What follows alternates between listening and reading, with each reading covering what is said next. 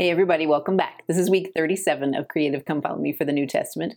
And this week we're going to jump into Second Corinthians. We'll be here for a couple weeks. We cover chapters 1 through 7 this week, but don't worry, they're actually pretty short chapters, so you can move through it sort of fast. The only hard part is it's Paul, so it's hard to ever move through Paul very fast. But I will tell you that if you can give it some time and attention, things will come to the surface, even on crazy, busy, hard weeks. That's my week, you guys. This was a rough week to try and blend in hard teachings. So, my advice to you is the same advice I gave to myself, which is to pray desperately for the Spirit to help you understand.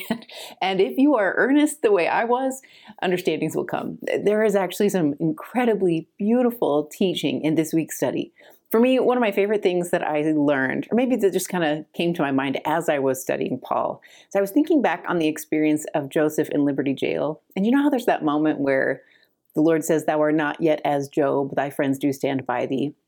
And so Joseph takes comfort in the fact that at least he still has his friends, and there is some there's some buffer to all the all the hard that is out there. I think Paul is walking that line. It's not that he doesn't have any friends, it's that some have turned away.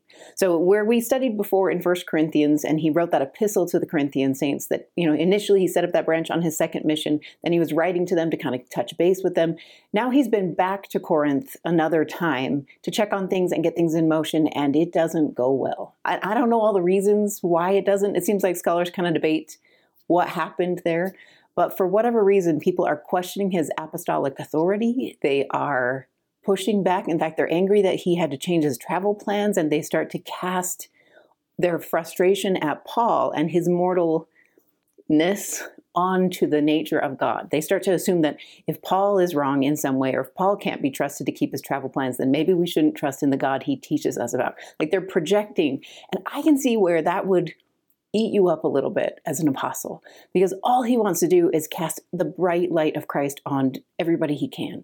And if in any way his choices limited people's sight of Christ, it would make him ache a little inside. So you can see him trying to teach both people. The good news is he sends Titus with this, some people call it the letter of tears. It's a letter that he references in this week's study. We don't have the letter, but it seems like it's a letter of correction that some people take beautifully. Titus comes back and tells Paul that they, their hearts are repentant and they want to hear more.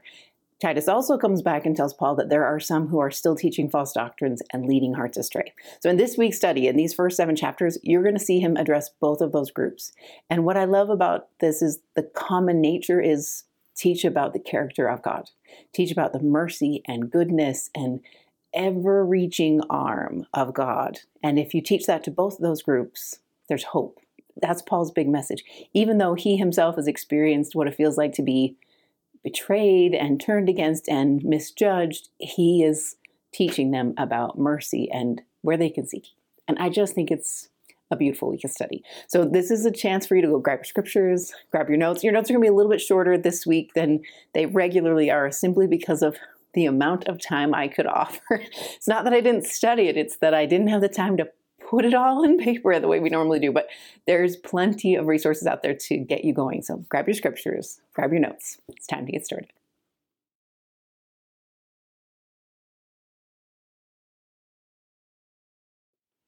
I like how the chapter heading begins with God comforts and cares for his saints, because that's really what you're going to see over and over again in like the first five or six verses. In fact, they'll use the word comfort, I don't know how many times. Like here's verse four Who comforted us in all our tribulation, that we may be able to comfort them which are in any trouble by the comfort wherewith we ourselves are comforted of God.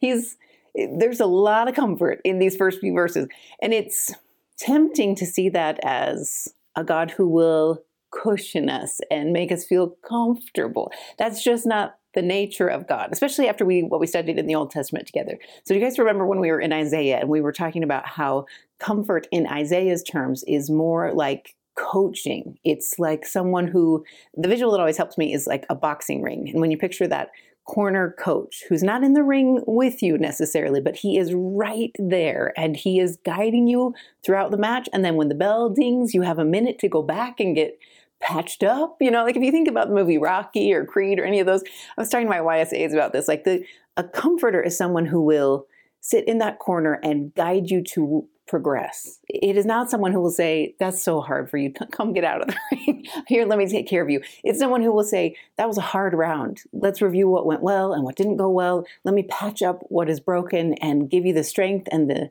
hydration you need so that you can get back out there. Because remember, our Heavenly Father is not satisfied until we are like He is. That's His end goal. So His kind of comfort is different.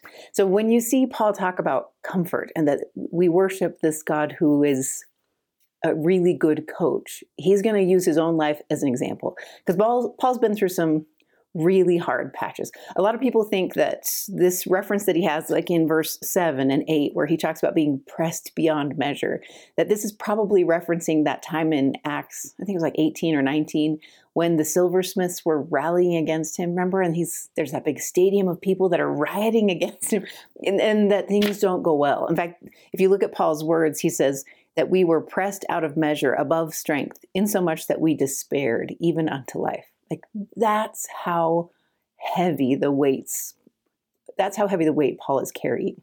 But what he is testifying of in this chapter, and honestly, in every chapter, is that God comforts us in affliction. I really love what he promises. So if you look in five, it says, For as the sufferings of Christ abound in us, so our consolation also aboundeth by Christ. I don't think Paul is encouraging us to suffer. I, I, I, believe the same thing I talk about in my Time Out for Women talk about that Elder Holland said that God doesn't inflict pain, that He is not in His nature to do that. I really think what He's promising is that He knows that being in this fallen world, we will experience pain, both from our own dumb choices and from the dumb choices of others, and just the nature of the world we live in. And so, what He promises is that He has a plan for all of that and that he can make all things work together for our good. So Paul's encouraging us to to just anticipate that and to realize that when you are in need, you get to see him. when you are on your knees because your life is hard or things are stressful or straining, you'll turn to him and you'll get more experience and closeness with him. I just kind of think it's a sweet promise, right? He's saying that that excavation that happens in our soul as we experience this mortal life gives us opportunities to be filled by a rich, good source of nourishment. And that's why he says you don't need to be afraid of sufferings. I just think sometimes I associate sufferings with like physical pain. And I really think the sufferings he's talking about are the same kind of sufferings that, you know, a boxer experiences in that ring. They're the sufferings that come from wanting to be successful and stretching yourself beyond what you thought you could do before and taking on challenges and facing fears.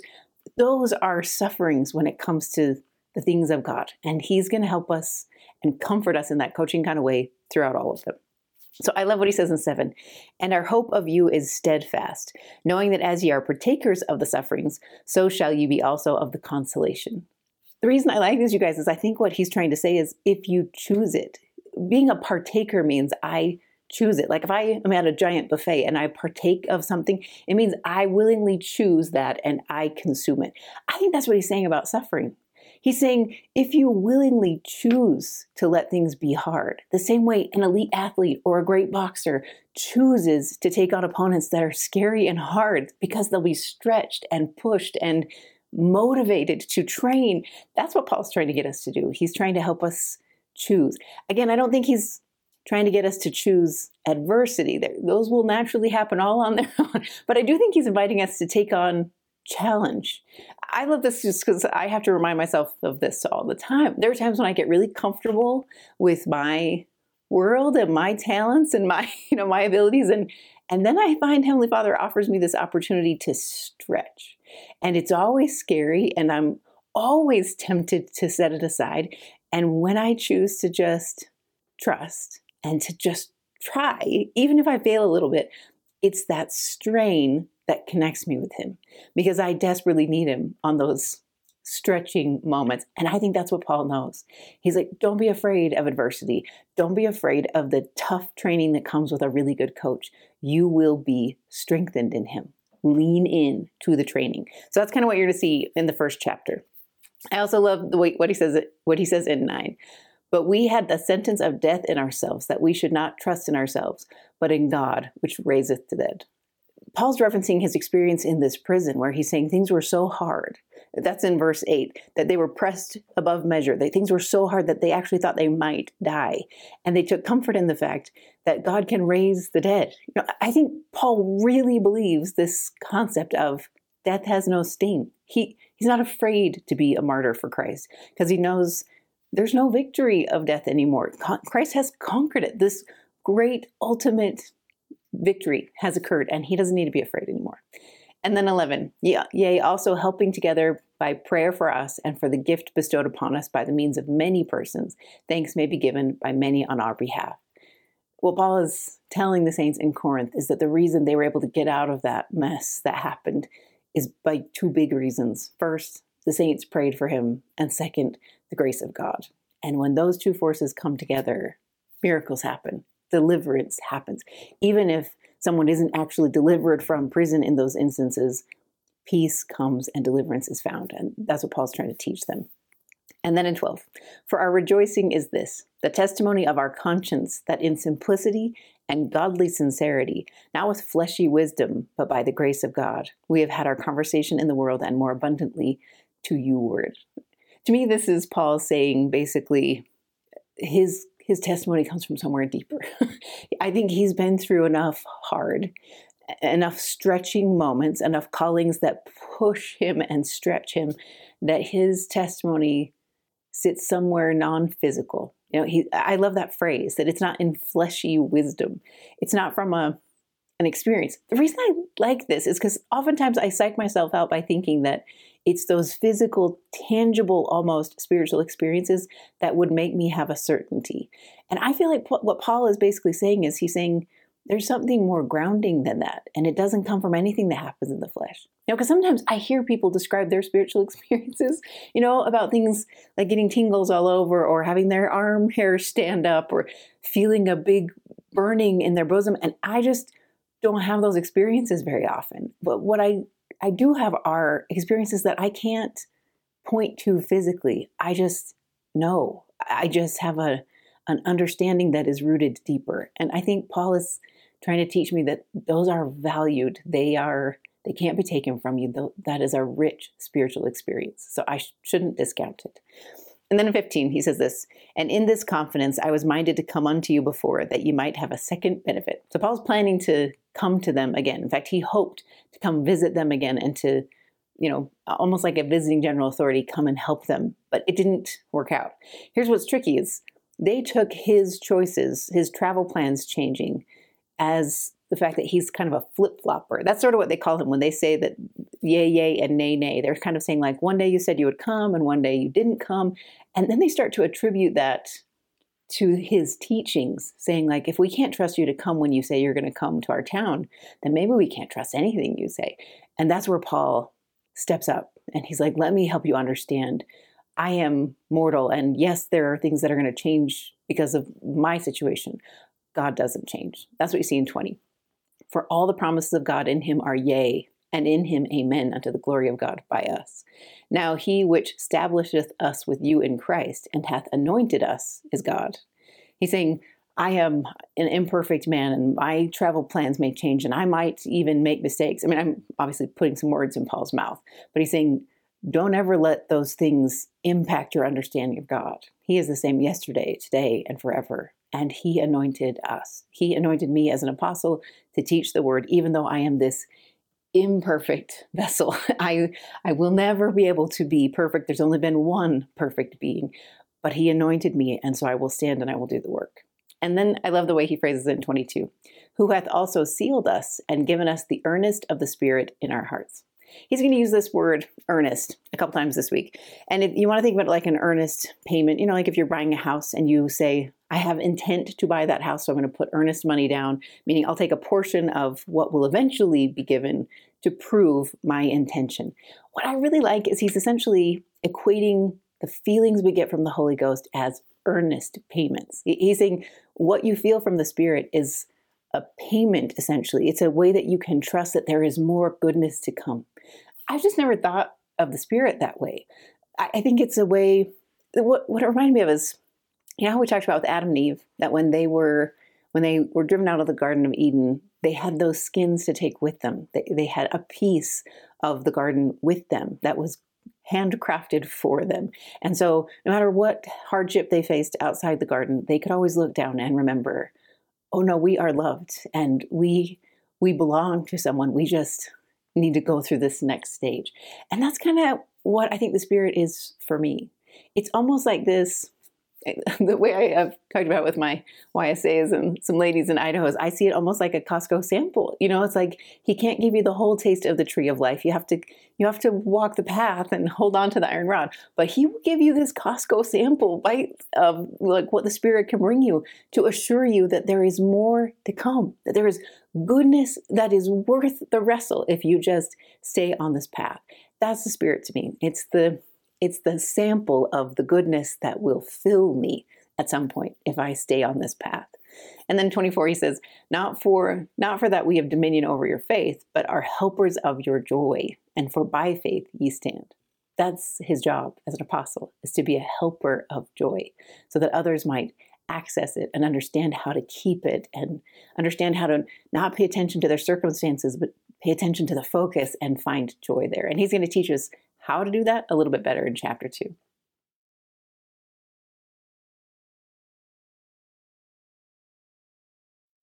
in the margins of chapter two, I wrote softball.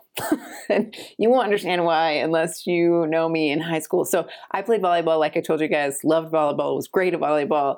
I tried to do softball one year in high school. I had played a lot in young women's, felt pretty pretty confident in my athletic abilities and decided to try out for the team. Made the team, things were going great for about the first half of the season. And then I hit this weird slump with my hitting, you guys. It was a really bad slump where I started to strike out at almost every game uh, multiple times. And I was so frustrated by it.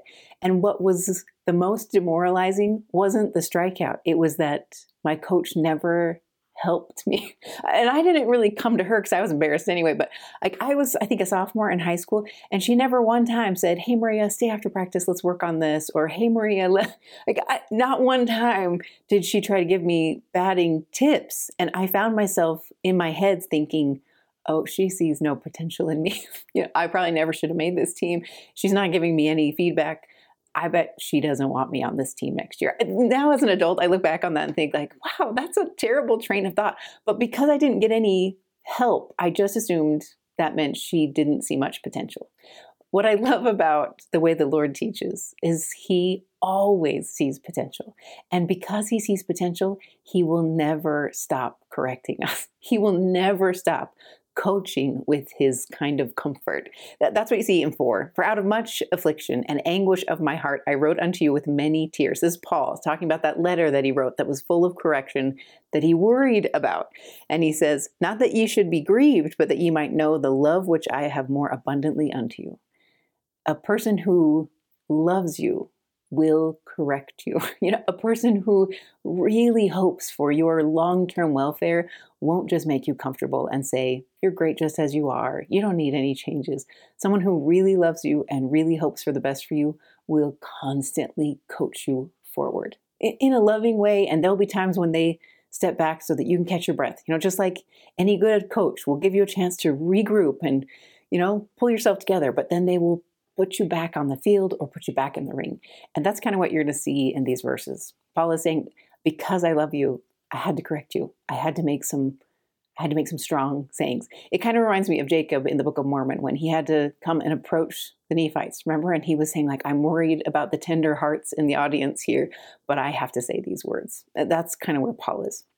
And then he talks about an incident. What's hard is I don't really know the backstory. I read some different theories from scholars, but something seems to have happened with one of the members. Some people think it's that guy we read about back in Acts, but something happened where there was church discipline that was needed, and now he seems to be struggling to blend back into the saints. So what Paul says in 6 is his punishment was sufficient. He says sufficient to such a man is this punishment which was inflicted of many. So he's had his church discipline experience, he's been forgiven, and now it's time for you to welcome him back in.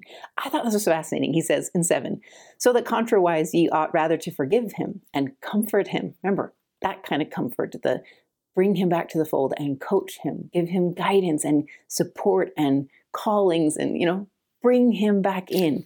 Um, perhaps such a one should be swallowed up over much sorrow. if they don't provide that kind of fellowship, he'll be overcome. It's the same reason, I mean, in a small, ridiculous way, I never tried out for softball again because I just was overcome with like what I just assumed that meant. And I feel like that's what he's warning about. He's saying like don't don't let this happen to one of the saints. In fact, I love where he takes it in 8. He says, "Wherefore I beseech you that you would confirm your love toward him." So it's not just you need to forgive him. It's confirm your love for him. That's hard to do, especially if the offense was personal in some way.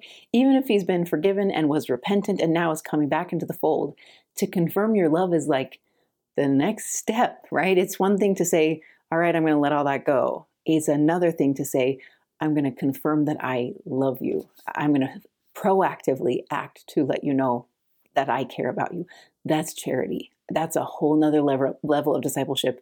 And that's where Paul needs them to go. And I just think it's tender, right? I think if I was that guy and I was in his spot to have an apostle say, don't just treat him well, but show your love. I think it's the same thing we saw the Savior do, like with the woman who had the issue of blood. When she's healed and she's been dejected by her society for years, and he elevates her and gives her dignity and asks her to rise and you know points her out and says she is clean. That is proving his love for her. You know, he is declaring it. That's what he's asking us to do. Confirm your love. And if that's hard, what I love is the promise that we find in Moroni, where if you're struggling to find that level of charity, you can pray for it. Remember, it's a spiritual gift. To be able to acquire the gift of charity takes spiritual effort. So you can pray to have your heart comforted. You can also pray to just love God better. Because the promise is if I struggle to love my fellow men, the best thing I can do is love God better. Because the more I understand the nature of God and see his actions, the more I will understand my love for my fellow men. It's just this natural byproduct of coming to know the character of Christ that I will see others differently. So I love that Paul understands that those tools are available and he asks them to step up. You know, remember, he's that coach in the corner and he's saying, I know it's hard and I know you're a little bit battered and bruised from your past experiences, but get back in the ring. We are we are saints of God. This is what it looks like. And so then he talks about his own experience. For in, in 9, he says, For to this end also did I write, that I might know the proof of you, whether you be obedient in all things. This is Paul's, it's, it's a test of sorts. He's saying, I know this is hard, and I know I'm asking a lot of you to show love to this person that struggled and that maybe even offended deeply. I'm asking you to do this for me. And he says, This is a test, and it will tell me where your heart is. Are you obedient in all things or not? show me that you can show charity. And then in 10, he says that they can choose basically, and he will forgive who they forgive. You know, because as this general authority sort of type person, he's saying, what you guys decide as a membership, I will support, and the Lord forgives in his way. So he's promising that that can happen. What is interesting to me is why he says it matters so much. This is 11. Lest Satan should get advantage of us, for we are not ignorant of his devices.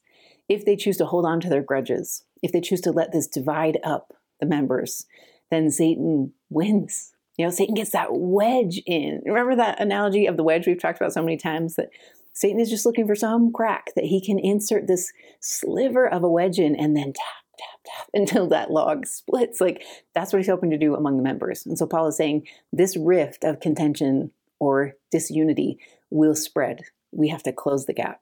It's the exact same thing the prophet's asking us to do that we will set down grudges, let go of contention, and find ways to come together as saints of God because he knows the risks, just like Paul did. And then he promises at the end of this chapter about triumph of Christ. This is where Paul starts to kind of defend his authority as an apostle. It's going to stretch over the next couple chapters where he tries to help them understand the authority that he has and why they can trust him. And so it's a it's a bit of a defense, but he says, "Now thanks be unto God, which always causes us to triumph always causes us to triumph in Christ and maketh manifest the savor of his knowledge by us in every place. For we are unto God a sweet savor of Christ in them that are saved and in them that perish. I think Paul's trying to say, like, when you choose to be that open hearted, forgiving, merciful person, you're, the Lord rejoices. You know, when we take on those characteristics of Christ, even when it's hard and even when we have to push ourselves to accomplish it, He rejoices. There is a sweet savor of Christ in our actions. And I think that's kind of a beautiful way to phrase it. In 17, he talks about how there's many more who are trying to corrupt the saints. We don't know numbers. Like, I don't know how many people there are pulling people away from truth and teaching false doctrines. It's not as clear in Paul's writings as it is like in the Book of Mormon, when you see a very clear Antichrist character come about, and then you see the ramifications of their teachings. In the New Testament, it's a little bit hazier. But what I love is it doesn't really matter what the numbers are, because in God's big scheme of things, numbers don't matter. So Paul's saying we we may not be as many, those who are faithful saints may not be as numerous as those who are leaving the faith but numbers don't matter to God. I mean, look at all the examples in scripture. My favorite is Gideon. So, you remember that from the Old Testament? We talked about his 300. You know, he had this giant army and then slowly had to whittle it down to just 300 guys. And then they don't even go and fight. They do that thing where they have the lamps and they crash all the lamps at once and it scares off the other army. Like, I just think that's that's the nature of God. He's saying it doesn't matter numbers. I think that applies to us because it sometimes feels like a lot are leaving the faith or are struggling in the faith and it feels like there's this tide pulling people away. And what Paul teaches and what the, our prophets teach today is this work will roll forward and it will fill the earth. You just have to understand and do your best. Like focus on your discipleship and your choices, and then trust that the Lord doesn't stress about about numbers. Things will work out.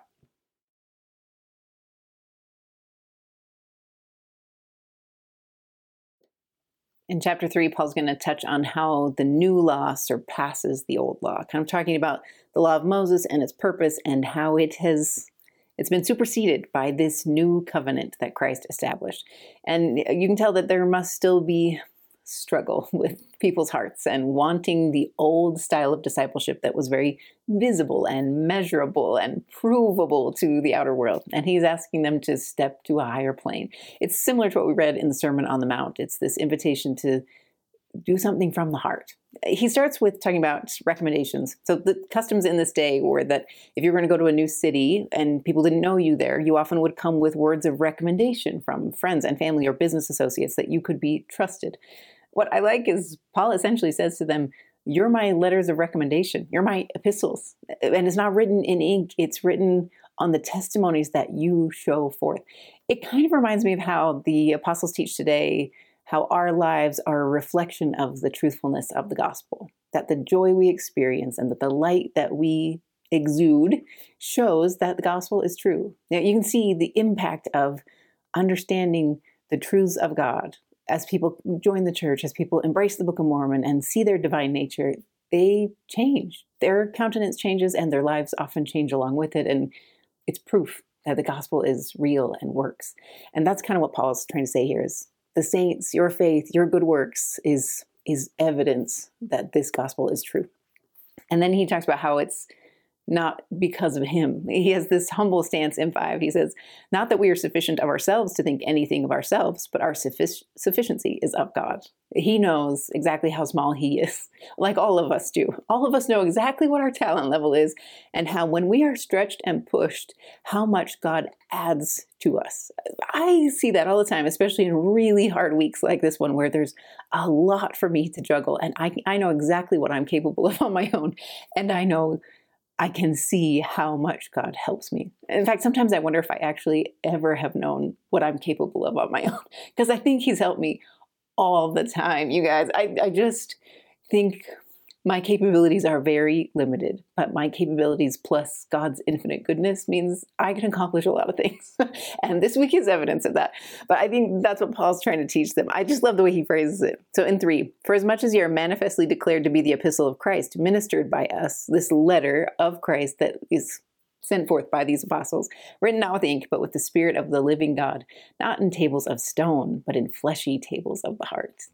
Their discipleship is coming from a deeper place, just like the Savior invited them to do on the Sermon on the Mount. I mean, not this group, but all of us. And so he's pleased with that outcome. And then he says in seven, but if the ministration of death written and engraven in stones was so glorious, meaning like when Moses came down and we had the commandments and that beginnings of the law of Moses that came on those tablets, if that was as glorious as it was, then imagine how glorious this new covenant is. And that's what he's trying to guide their minds to. So he says in 6, who also hath made us able ministers of the New Testament or covenant, not of the letter, but of the Spirit. The letter killeth, but the Spirit giveth life. He's not saying that the law of Moses was bad. He's just saying it's now been it's now been superseded. It's it's now the law of Moses is dead, and there is a new covenant that is taking them to another level. And that's what he's asking them to understand. And so then he starts to talk about Moses. And he basically explains that in the Old Testament, when Moses brought those tablets of stone down, that, that moment of, of illumination on the earth was so strong and so powerful that Moses' face itself lit up. You guys remember this in the Old Testament? Like they had to put a veil over Moses' face because he was glorious to behold because this new these tablets of stone were now in place and the law of Moses could begin among the children of Israel. This that was a huge moment to the point where his face had to be veiled. And then he talks about later in the verses, like around 14, that when Christ came, things shifted. The veil was torn. This new covenant is now in place. And when Christ is resurrected and that temple veil tore, remember when they said it tore from top to bottom? That it represented this opening, that this glorious light of the gospel of Jesus Christ now could beam out to all who would hear it.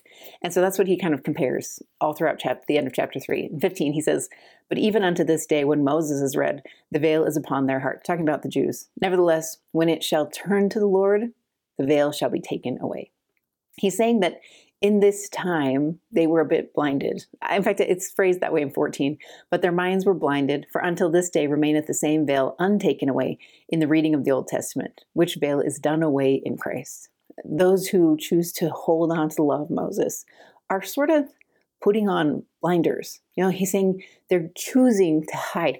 I, I just talked in my institute class about this this week because this is in the Book of Mormon as well. It talks about we follow follow blind guides and I just think this is tempting sometimes. You, you think about it and you think, why on earth would I want a blind guide? The whole point is for me to be led somewhere. But there's some really convenient reasons to have a blind guide. You know, like if you are in a hurry to progress or if you're not you're not loving the strain of discipleship or if you're uneasy about the errors you'll see as soon as the lights come on. You know, I had a there were a couple years where I didn't put a new light bulb in our master bedroom closet because well, one, it was just one of those things I never got around to, but also because I didn't want to see all the dirt. You know, like I knew I didn't vacuum in there very often. I knew there were piles of donations that I'd never quite. So I got really comfortable getting dressed in the dark and like having very limited sight in that closet.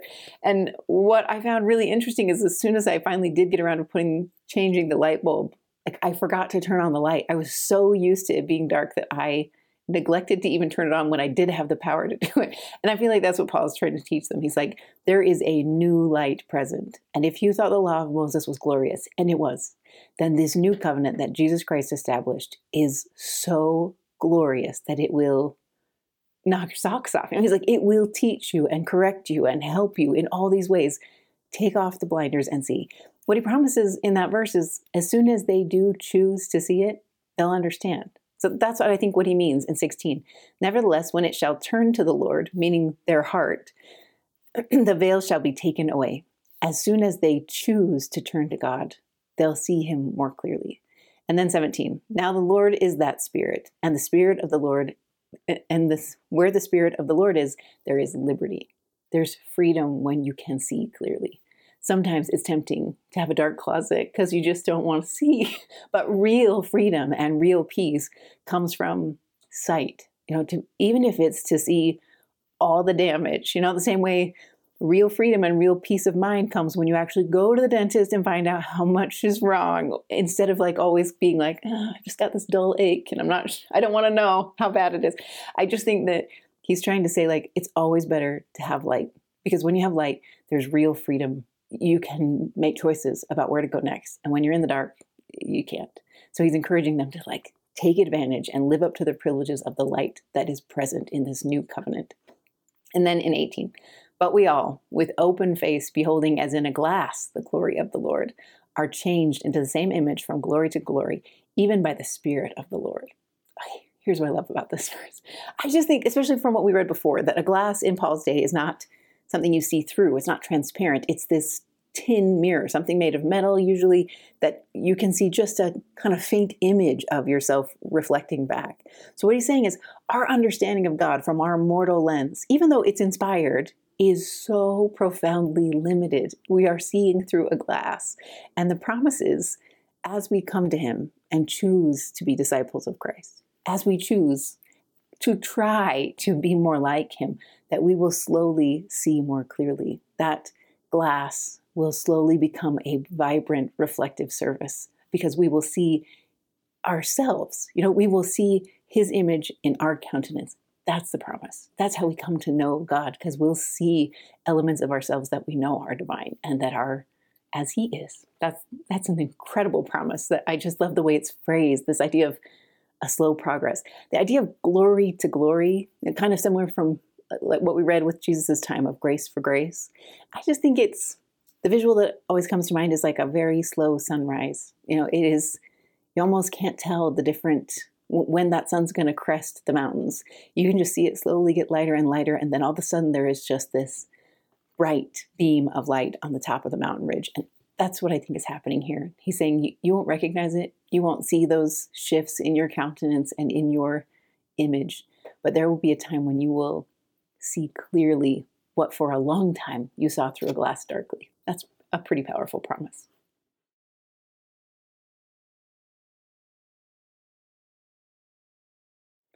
Chapter four is like one of my favorite pep talks of all scriptural time. I just think Paul is like, okay, so are you getting it now? Like you are trying to grow from glory to glory. You're trying to become like the Savior. You're going to see Him in yourself.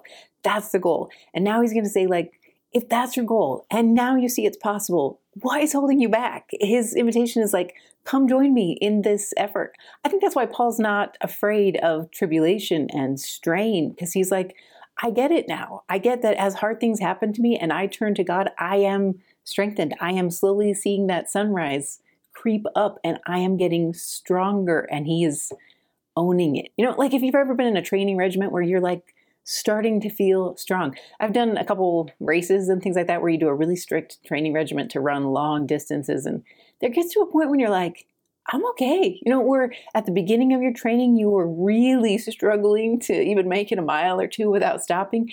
And then you get to a point where you're like, I actually feel pretty good. And it's still mile, you know, like it's mile eight and I'm still feeling okay. Like that feeling of progress is infectious. And Paul wants them to get a big dose of it. He's like, come and join me in this process of embracing the hard because it's always worth it. So he says in one, therefore, seeing we have this ministry as we have received mercy, we faint not. He's not going to stop in his training. He's going to try and bring as many people on board as he can.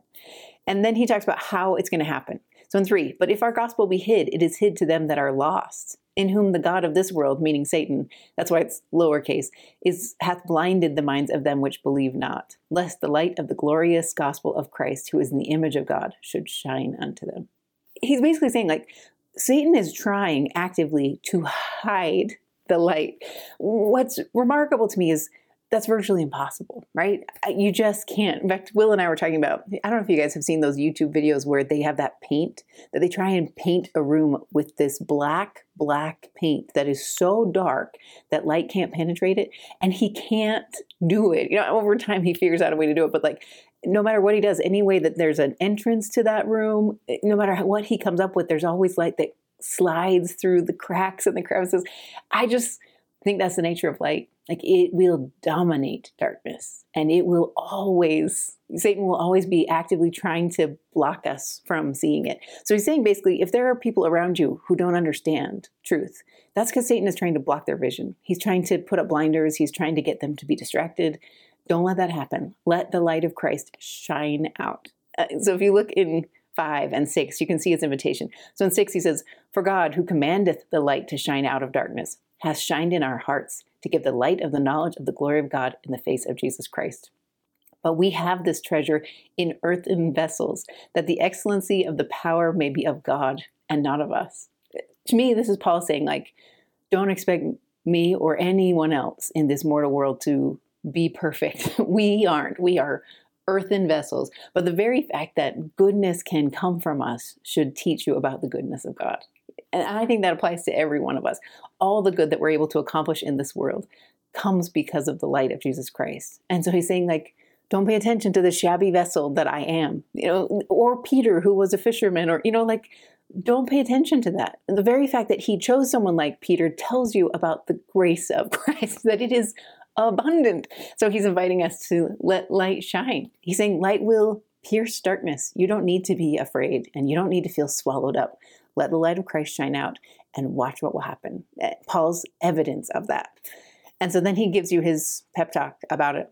In 8, he says, We are troubled on every side, yet not distressed. We are perplexed, but not in despair. Persecuted, but not forsaken. Cast down, but not destroyed. He's saying, Yes, we have temporary troubles. All of us do, and all of us always will. But there is no permanence in our fear. He, he's saying, we don't, there's no finality in it because I know where this goes. I know that this road of troubles and adversities leads me to Christ. So no matter how many times you get pushed onto that road of troubles and adversities, take comfort in the fact that you're going to get closer to Christ in the process and you'll come out the other side stronger. That's how he makes all things work together for our good because we voluntarily say, I'm in. I'm in for whatever road you put in front of me. I'm in. And so he says, you don't need to be in despair.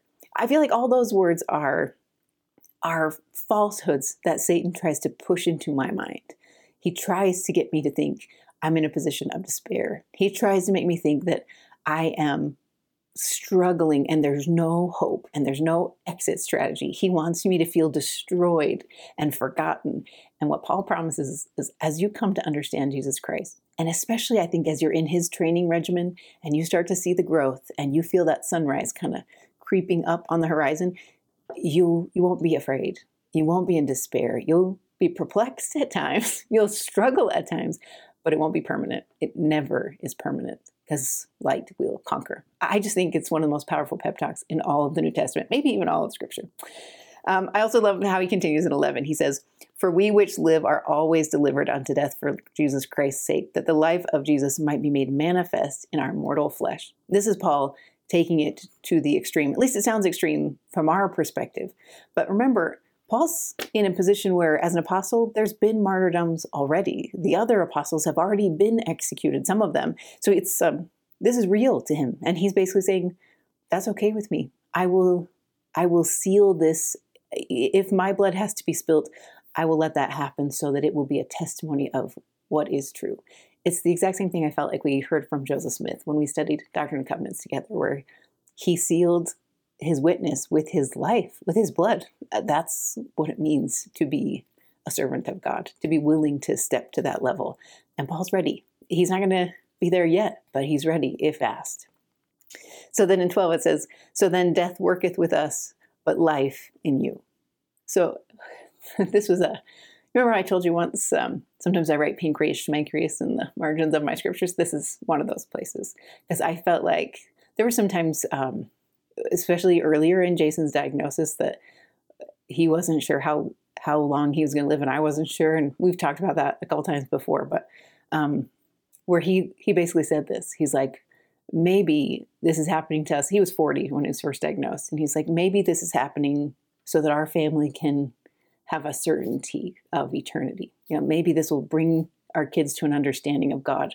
And if that's the case, he's basically said, I'm willing, I'm willing to do that. Um, and uh, I hated that. And at the same time, I admired it. I, I felt like that with Paul. I think he is someone who's saying he doesn't want to die. He's not seeking to stop. What he's saying is, if it comes to that and you increase because I go, then it's worth it to me. And I just think that's Christ like leadership. You know, it's a way of saying, I will sacrifice all things that are asked of me so that you can be comforted. That's what we saw in the very first verses where he said, The reason I'm comforting you is so that you can comfort others.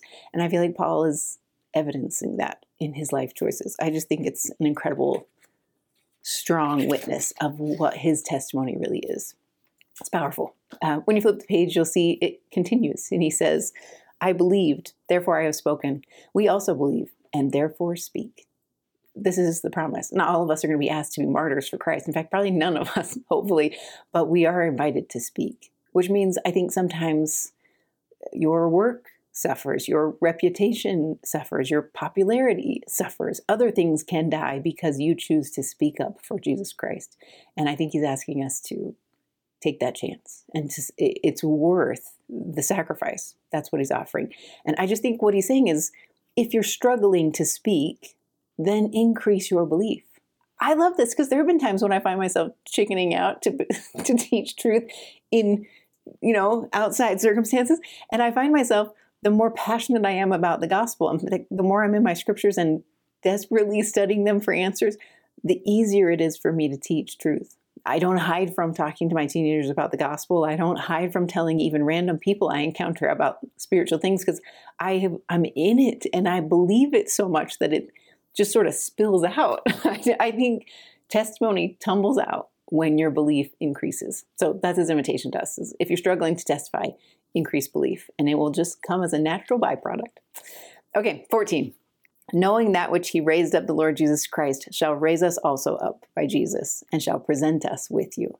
For all things are for your sakes, that the abundant grace might through the thanksgiving of many redound to the glory of God. And then this is 16.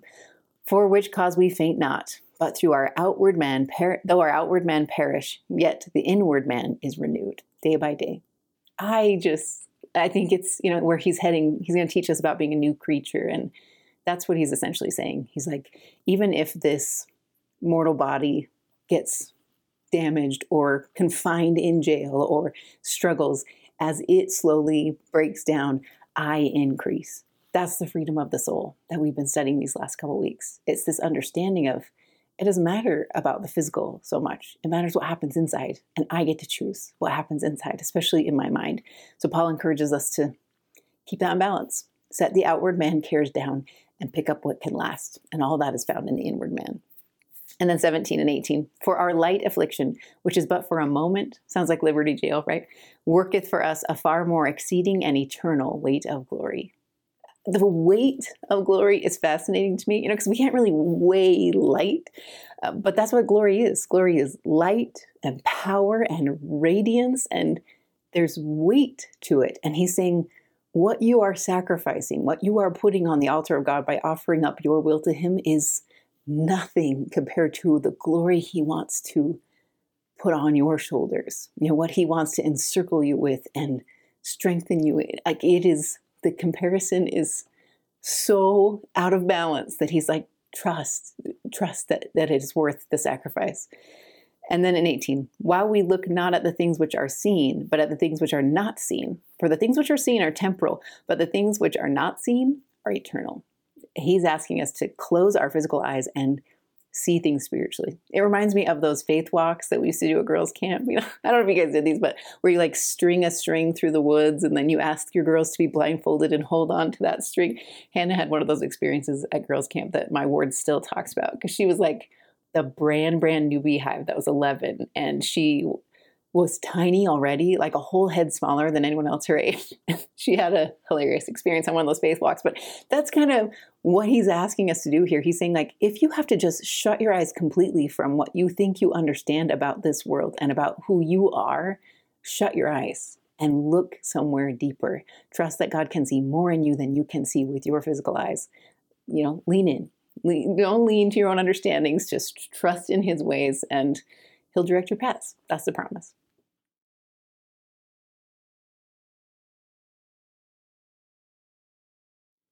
Paul's pep talk continues in chapter 5. This is where he's asking us to like set down our desires for this temporary body and for something bigger. I just love the way it's phrased. If you look in one, it says, For we know that if our earthly house of this tabernacle were dissolved, we have a building of God, and house not made with hands, eternal in the heavens to me, this is not so much just our physical nature being set down. This is not so much just like our body dying. What he's asking us to be doing is becoming something else. So he's saying, set down your natural man tendencies, let those get folded up like a tent. Tabernacle in this phrase, uh, one of the things I learned this week, I can't remember where I learned it, but they talked about this phrase tabernacle means a temporary shelter. Something that's intentionally temporary. So just like Elder Maxwell taught us that we are travelers here, we're not supposed to get comfortable in this world. This is not our home. This is our probationary state. It's our testing period, but it is not our home. And so that's kind of what Paul's trying to say is like that's all going to get folded up at some point. And what you need to choose is to to set down the natural man tendencies while you're in this life. Let that get folded up so that the building that God intends to make of you can be erected. Like you, you have to set it, you have to set all that down. You have to let go of the scaffolding so that he can build something sturdy and steadfast. And so that's the building made without man's hands. And then at two, it says, For in this we groan, earnestly desiring to be clothed upon with our house from which is heaven, which is from heaven. I think this is Paul saying, like, I think, do you guys remember that? I can't remember who it was, the conference talk about the dog that found its way back home. And then he talked about how we would all have this ache for home, that we almost have this internal homing device to get our way back to our Father in heaven. That's kind of what Paul's trying to teach us, I think. He's he's saying inside, especially as you become more strong disciples of Christ, you will yearn to set aside this mortal world and these fallen tendencies that we all have and hope for something better. Again, I don't think this is hoping for death so much as hoping to set down our sins and our natural man tendencies. You know, it's the same thing we read from Nephi when he said he was, you know, struggling in what he saw as wickedness and he wished he could just get rid of it, but he's just determined, you know, like to pull himself up by his bootstraps and go forward. That's what Paul's trying to invite us to do, to say, look for the better part of yourself and amplify it while you're here. And so in five, he says, now he that hath wrought us the self same thing is God, who also has given us the earnest of the Spirit. So that's that same promise. It's that Costco sample of the tree of life that we get to consume every time we feel the Holy Ghost. It's a promise of the joy and the fullness that we will at some point have in abundance. It's just a taste, but it is a reassuring, comforting taste that will hold us just a little bit longer.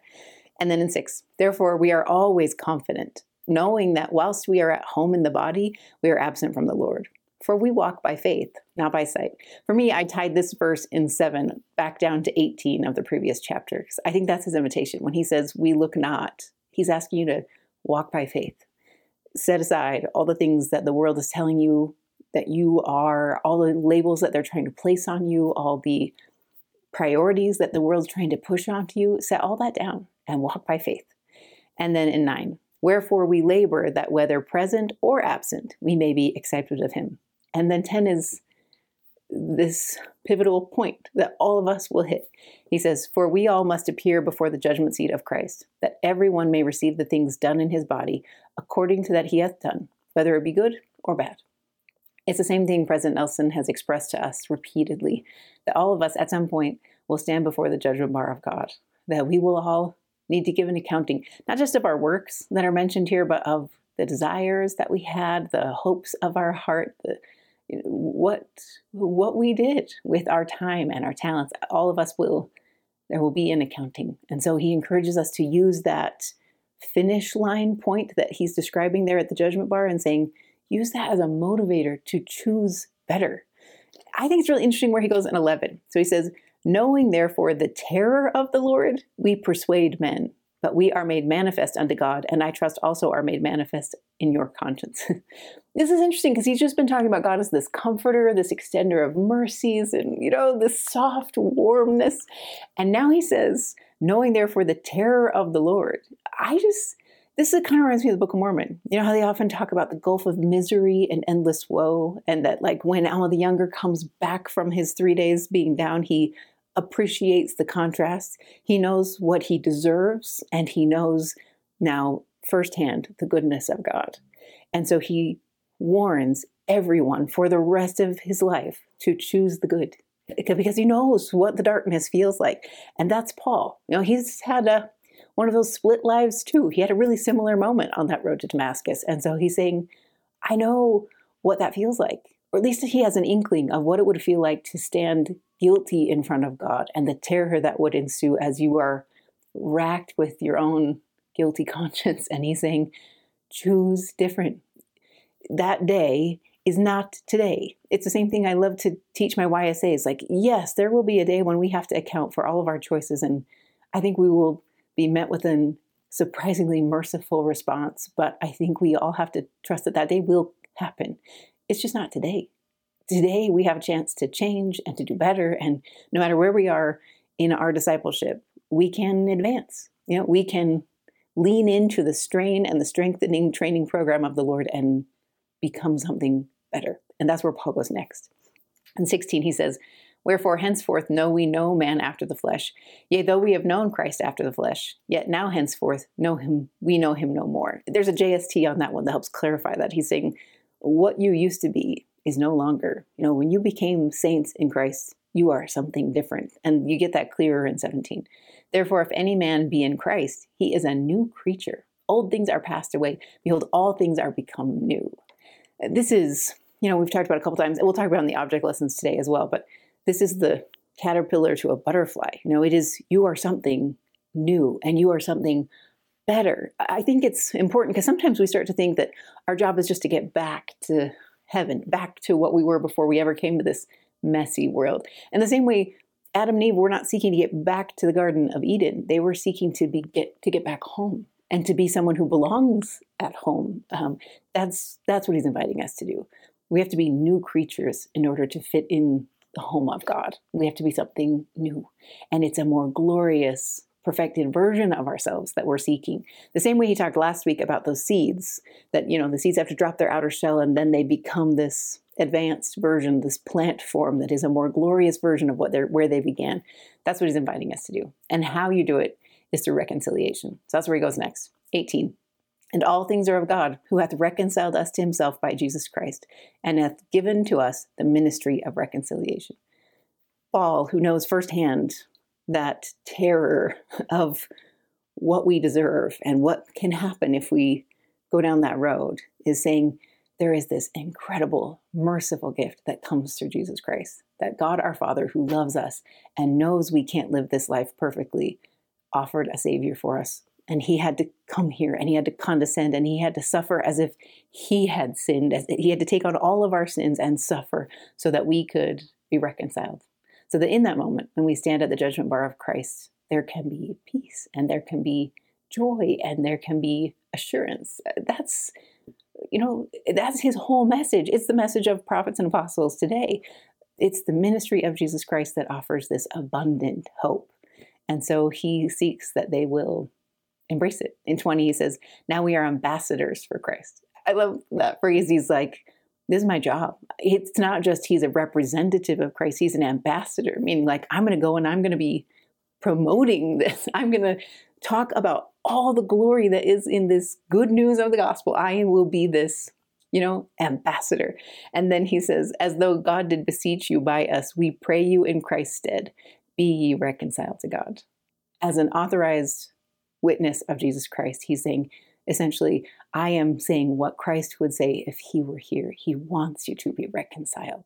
It just is sweet, right? I feel it's the same thing that you have with our priesthood leaders today, when you go in for a temple recommend interview, it's this they want you to be reconciled. They are authorized representatives who are there to help you find a path back to Him.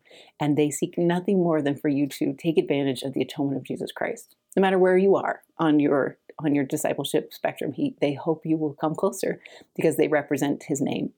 And then 21, for he hath made him to be sin for us. This is Heavenly Father describing Jesus Christ, saying he hath made him sin for us. This is him taking on all the pains, all the afflictions, all the sins of all mankind so that we have hope, who knew no sin, that we might be made the righteousness of God in him.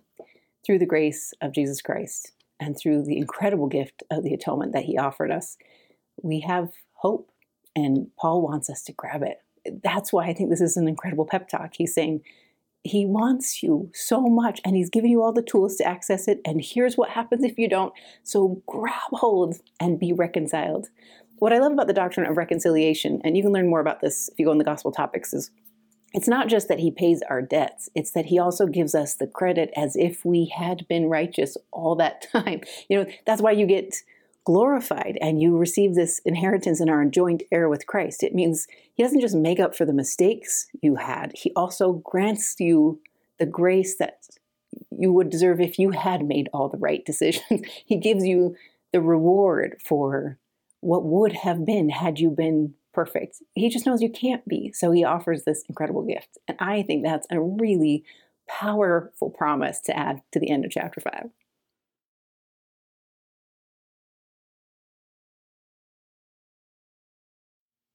Remember when we studied Enoch's story in the Pearl of Great Price and how it taught us a little bit about what it means to be in God's shoes, that he feels all things. You know, that's where you learn that God weeps and that he his heart hurts for the loss of his creations, his children. And so you learn a little bit about what that's like. I feel like six is teaching us what it's like to be an apostle, to have that weight on your shoulders and hope to know the answers and to know the path that people can take and know that they might not choose it is a heavy weight, but also one that brings joy. And I feel like you can hear both of it, both of those things in Paul's words. So, for example, if you look in two, he's he's talking about Jesus Christ, and he's saying, remember what he said. He said he would succor you. I love that phrase. We talked about in the Book of Mormon as well, but to succor means to rush to. You know, we talked about in the Old Testament how it's like the the triage person or the the nurse and the ER that rushes to your aid no matter why you came in the doors. That's what Jesus Christ is for us. It doesn't matter how long you've departed from the covenant path. It doesn't matter how many warnings you had before it. He rushes to you as soon as your heart is turning towards him. And then he teaches you how an apostle feels. So in four, but in all things approving ourselves as the ministers of God in much patience, in afflictions, in necessities, in distresses, in stripes, in imprisonments, in tumults, in labors, in watchings, and in fastings. He's saying, we're going to go through this with you. Like we are in this for the long haul. It reminds me of what we studied in the Old Testament together. I think it was Isaiah as well, but he was saying like here's two roads. You know, he was describing two different rivers and he's saying like you could choose this gentle curving river that goes by a tree and or you can choose the Euphrates. And if you choose the Euphrates, I'm right here with you, but it's going to be a much rockier road. I feel like that's what Paul's trying to say as well. He's like, I'm with you no matter what happens. I'm still an apostle of God and I will always teach you truth, but I'm never going to abandon you. I'll stick with you through all the hard and endure hard himself so that he can continue to teach. I especially love that phrase in watchings because I think that's particularly hard. I think, especially as parents, that's hard when you have to watch people make choices that you know will eventually hurt and you just can't stop it. You can warn and you can teach and you can do all kinds of things, but there is um, an ache that comes when you are watching. But that's part of what an apostle does as well. So I, I kind of love those phrases. In 6, he says, by pureness, by knowledge, by long suffering, by kindness, by the Holy Ghost, by love unfeigned, by the word of truth, by the power of God, by the armor of righteousness on the right hand and on the left. Paul knows that in all these things he has the promise that there will be angels to bear you up. You know, it's the same thing we read in the Doctrine and Covenants. And so he testifies of that. And then in 10, he says, As sorrowful, yet always rejoicing, as poor, yet making many rich, as having nothing, yet possessing all things. I love that when it comes to an apostle, right? It's this, they have no wealth, but they get to help others find real satisfaction and real fulfillment. And, you know, it's, he's like, I don't, I don't need things. I have an abundance. It reminds me of what I think the Savior hoped for the rich young ruler. We don't know how his story ended, so who knows? But I just think when he invited him to set all that material weight down and follow him, what he was saying is, you'll be this, right? You'll have an opportunity to be poor, but have all things and help other people find all things. And you can see Paul's reached that settled place. Um, I love the way he phrases it in 11. Oh, ye Corinthians, our mouth is open unto you, our heart is enlarged. I think that's what happens when you become a leader in in his church. It doesn't matter if you're an apostle or a young women's leader or you know a camp director. I don't care what your calling is. Your heart it's enlarged because you see people the way Christ sees them, even just a fraction of how Christ sees them, and your heart just swoops around them. It's one of my favorite things, or my favorite manifestations of the Spirit. Like I told you, I don't feel things the way other people describe the Spirit, but I can feel it. You know, like some a new person will walk into my class, um, and I don't know anything about them, and they, I will instantly want to like, you know, wrap my arms around, not, not literally, but I want to like welcome them. I want to make them feel safe. I want to make sure they're coming back next week so that they, you know, like I'm constantly thinking about them and praying about them and worrying for them. And I just think that's what happens. It's one of the, it's one of the beautiful promises of the Spirit. And you can tell that Paul's feeling it because his heart is enlarged. I can't imagine if you taught as many people as Paul teaches over his decades of missionary work, how big his heart is, how many people can fit in his heart. Um, and then he talks about how they're almost like his children. So in 13, now for a recompense in the same, I speak unto you, and I speak as unto my children, be ye also enlarged. He's saying, don't just look at my life and say, oh, isn't that great that as an apostle he can love everyone. He's saying, now it's your turn uh, we've demonstrated I've followed the pattern of Jesus Christ. You can follow the pattern I'm teaching you of Jesus Christ, and you can have the same results. But I think it means we have to set down the same mortal things. You know, we have to be willing to let go of what the Lord needs us to let go of and choose a higher road. I don't think that always means letting go of all material things. I do think it means letting go of what weighs you down. You know, I think that's what the Spirit teaches us as well as what we need to set down and what we need to pick up. And if we do it, we can be enlarged as He is enlarged. I like it with that physical, you know, how we talked about at the beginning, the idea of Him being our trainer and that, you know, we get to be comforted by Him and coached by Him. When you are enlarged, I feel like that's when you start to see the results of your charity. You start to have this natural inclination to love others. You have a natural tendency to forgive and be merciful and to give people the benefit of the doubt because your muscles are bigger. You know, your spiritual muscles are enlarged and you're like, it comes naturally to you. The same way as I increase my, you know, physical muscles, running up the hill gets a little bit easier. And that's his promise. When you flip the page, he talks about being a temple. So in 16, he says, And what agreement hath the temple of God with idols? For ye are the temple of the living God. As God hath said, I will dwell in them and walk in them, and I will be their God, and they shall be my people. He's trying to say to the people, you, You're living below your privileges. God can walk among you. He can be with you. You can have His Spirit as this earnest payment and know that He's real if you will separate yourselves. So that's where he goes next in 17. Wherefore come out from among them and be ye separate, saith the Lord, and touch not the unclean thing, and I will receive you.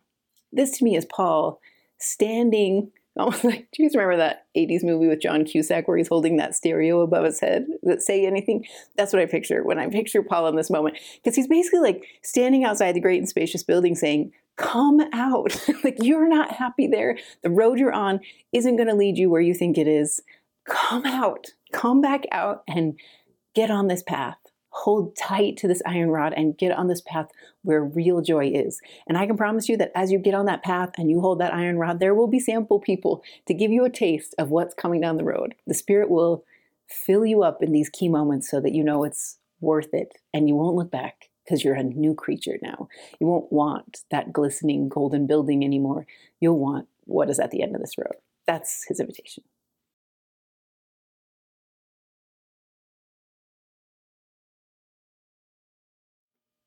The call to action part, I think, reaches this pinnacle moment in chapter 7 because he says in 1 having therefore these promises dearly beloved let us cleanse ourselves from all filthiness of the flesh and spirit perfecting holiness in the fear of god.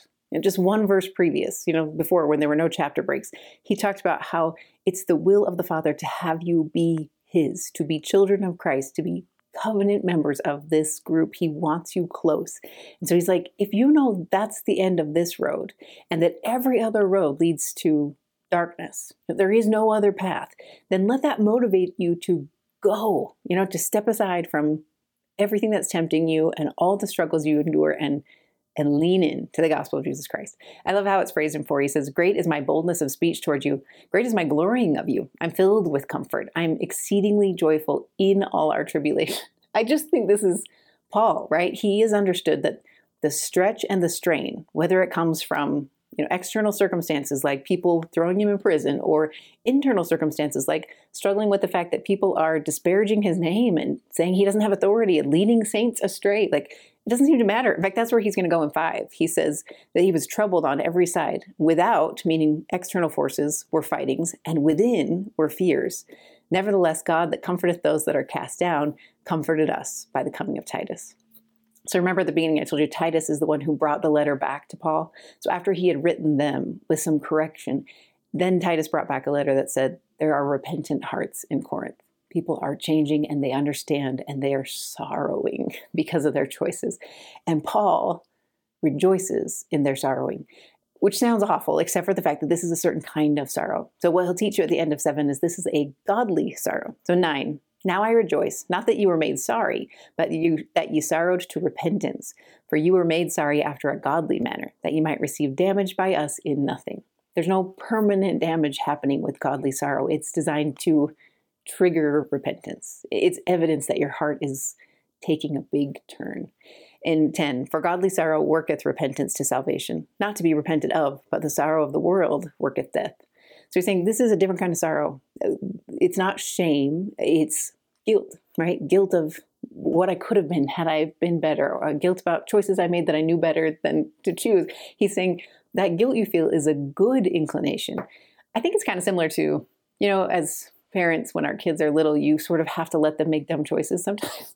I guess when they're older, you have to do the same thing, but especially when they're little, like they, they learn the hard way. They'll tumble down a couple stairs or they'll run into sharp corners or they'll touch something sort of hot and get a small burn and then never touch a hot thing again. I just think that's what guilt is for our spiritual side. It is a way for the Lord to teach us this is not a road for you. This will not feel good. There will not be joy here. Turn back and go find peace.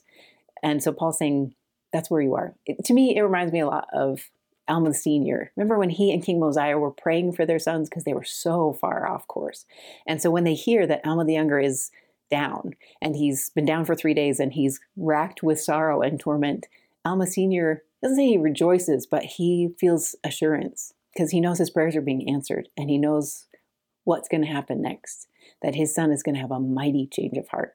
And that's what his dad wants. He doesn't want him to suffer. He certainly wouldn't have chosen this path for him. The same way the prodigal's father didn't want this path for him, but he does want that repentant heart. So when the prodigal's father sees that repentant heart coming back towards the house, he rushes out to meet him. And I feel like that's what Alma Sr. would do as well, and King Mosiah. Like they would rush to meet their sons in this repentant heart.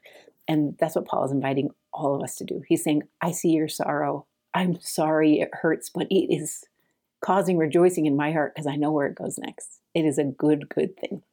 In 13, he says, Therefore, we were comforted in your comfort. Yea, and exceedingly the more joyed were we for the joy of Titus, because his spirit was refreshed by you all. They're coming together. They're, they're uniting again, and he's rejoicing in it. And then 15 and 16. And in his inward affection is more abundant toward you, whilst he remembereth the obedience of you all, how with fear and trembling you received him. I rejoice, therefore, that I have confidence in you in all things. Now that he knows they're on the right path, he can be at peace. You know, that's how we all feel as parents, I think. When your kids go through hard things or meet the ramifications of dumb choices and then learn, you rejoice with them because you've been in that same spot. You've also been a teenager and made dumb choices, and you know where it goes, that you will find joy in the long run as you choose to learn. And I think Paul's teaching that to us here as well.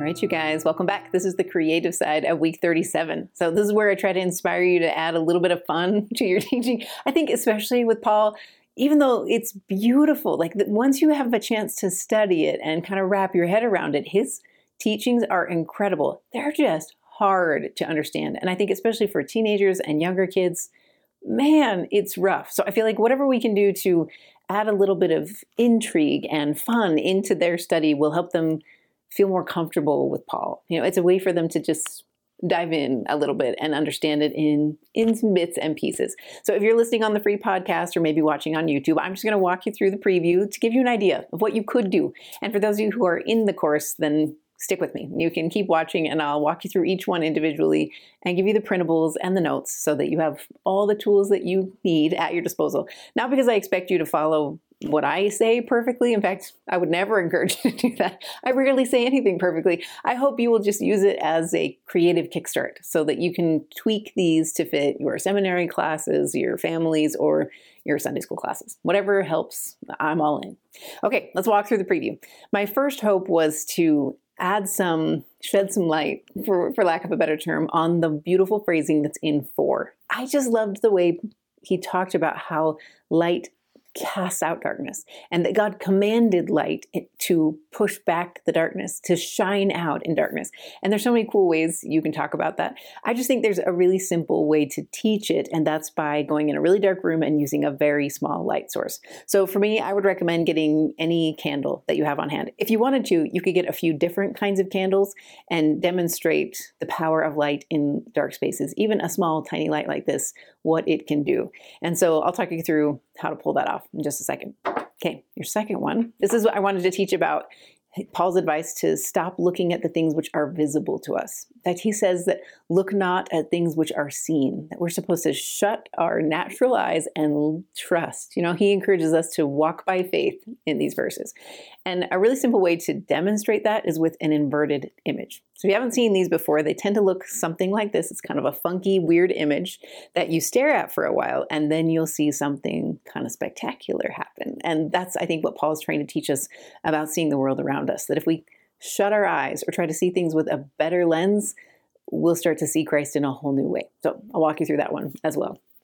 The third one is since it's Arts and Crafts Week, I wanted to bring back something that we did in the Book of Mormon when we talked about being a new creature. Since Paul's emphasis this week is setting down the natural man and becoming something new. And not just a better version of ourselves, but a new creature, like something that is permanent and changed and never to retreat again. And my favorite demonstration of that is in a butterfly. You know, when they transition from being a caterpillar to a butterfly, they never retreat back to that caterpillar stage. They might be they might choose to live on the ground at times, but they never go back to how they were. And a really cool way to demonstrate that is with these gorgeous flapping butterflies. So if you haven't seen these before, back in 2020, we created these for a, a teaching in Alma, and I think it's really cool to see it in the New Testament as well. So this year I'm giving you a couple different sizes and I'll walk you through how to create them, but they actually take five minutes or less to make and have a big wow factor. So I think your kids and your classes are gonna love it. For this one, you just simply need cardstock. I actually printed mine on photo paper so I could get that sheen and that vibrancy, but if cardstock is all you have on hand, that can work as well. The only other supplies you need are a smoothie straw or a boba straw, and then just a regular drinking straw and some tape, and you'll be all set for that one. Okay, guys, grab your supplies and let's get started. All right, everybody, that is it for week 37. thank you for sticking with me. This was a this was a big week, you guys. So thank you for understanding the notes that they will be back to their normal length next week. But this was a week where I had to consolidate my time as much as possible. And that was one of the areas I decided to trim down. Uh, so you kind of had to get the notes from all my margins this week rather than everything typed out perfectly. But I hope it inspires you to get into your scriptures because I think even if you can't study perfectly, even if you can't be seated at a desk and in a quiet place, the Lord can teach you things. I can witness that this week. Like uh, my mind was in a hundred places, and when I needed help and needed to be able to understand the verses, light and understanding came. And same thing can happen to you. I mean, it takes work and you have to study, but I promise it can happen. You can understand it, and you can get guidance for how to live your life just a little bit better this week. And it's worth it. I promise the wrestle's worth it. So get into your scriptures and enjoy it. Um, if you need extra help, you can always come find me on Instagram. I couldn't be there last week because we had a holiday, but this week I should be back on track. So Monday morning at 10 a.m., I'll be live and you can join me. That's mountain time. So if you're available, you can watch it live and interact with me as we go through some of these insights. Or if you can't catch it live, you can always watch it later. It'll be saved for about a week on my feed. But otherwise, I hope you enjoy your week, you guys. There's a lot to study and a lot to enjoy in Paul's words. So dive in. I promise it's worth your time. All right, you guys, enjoy this week, and I will see you on Monday.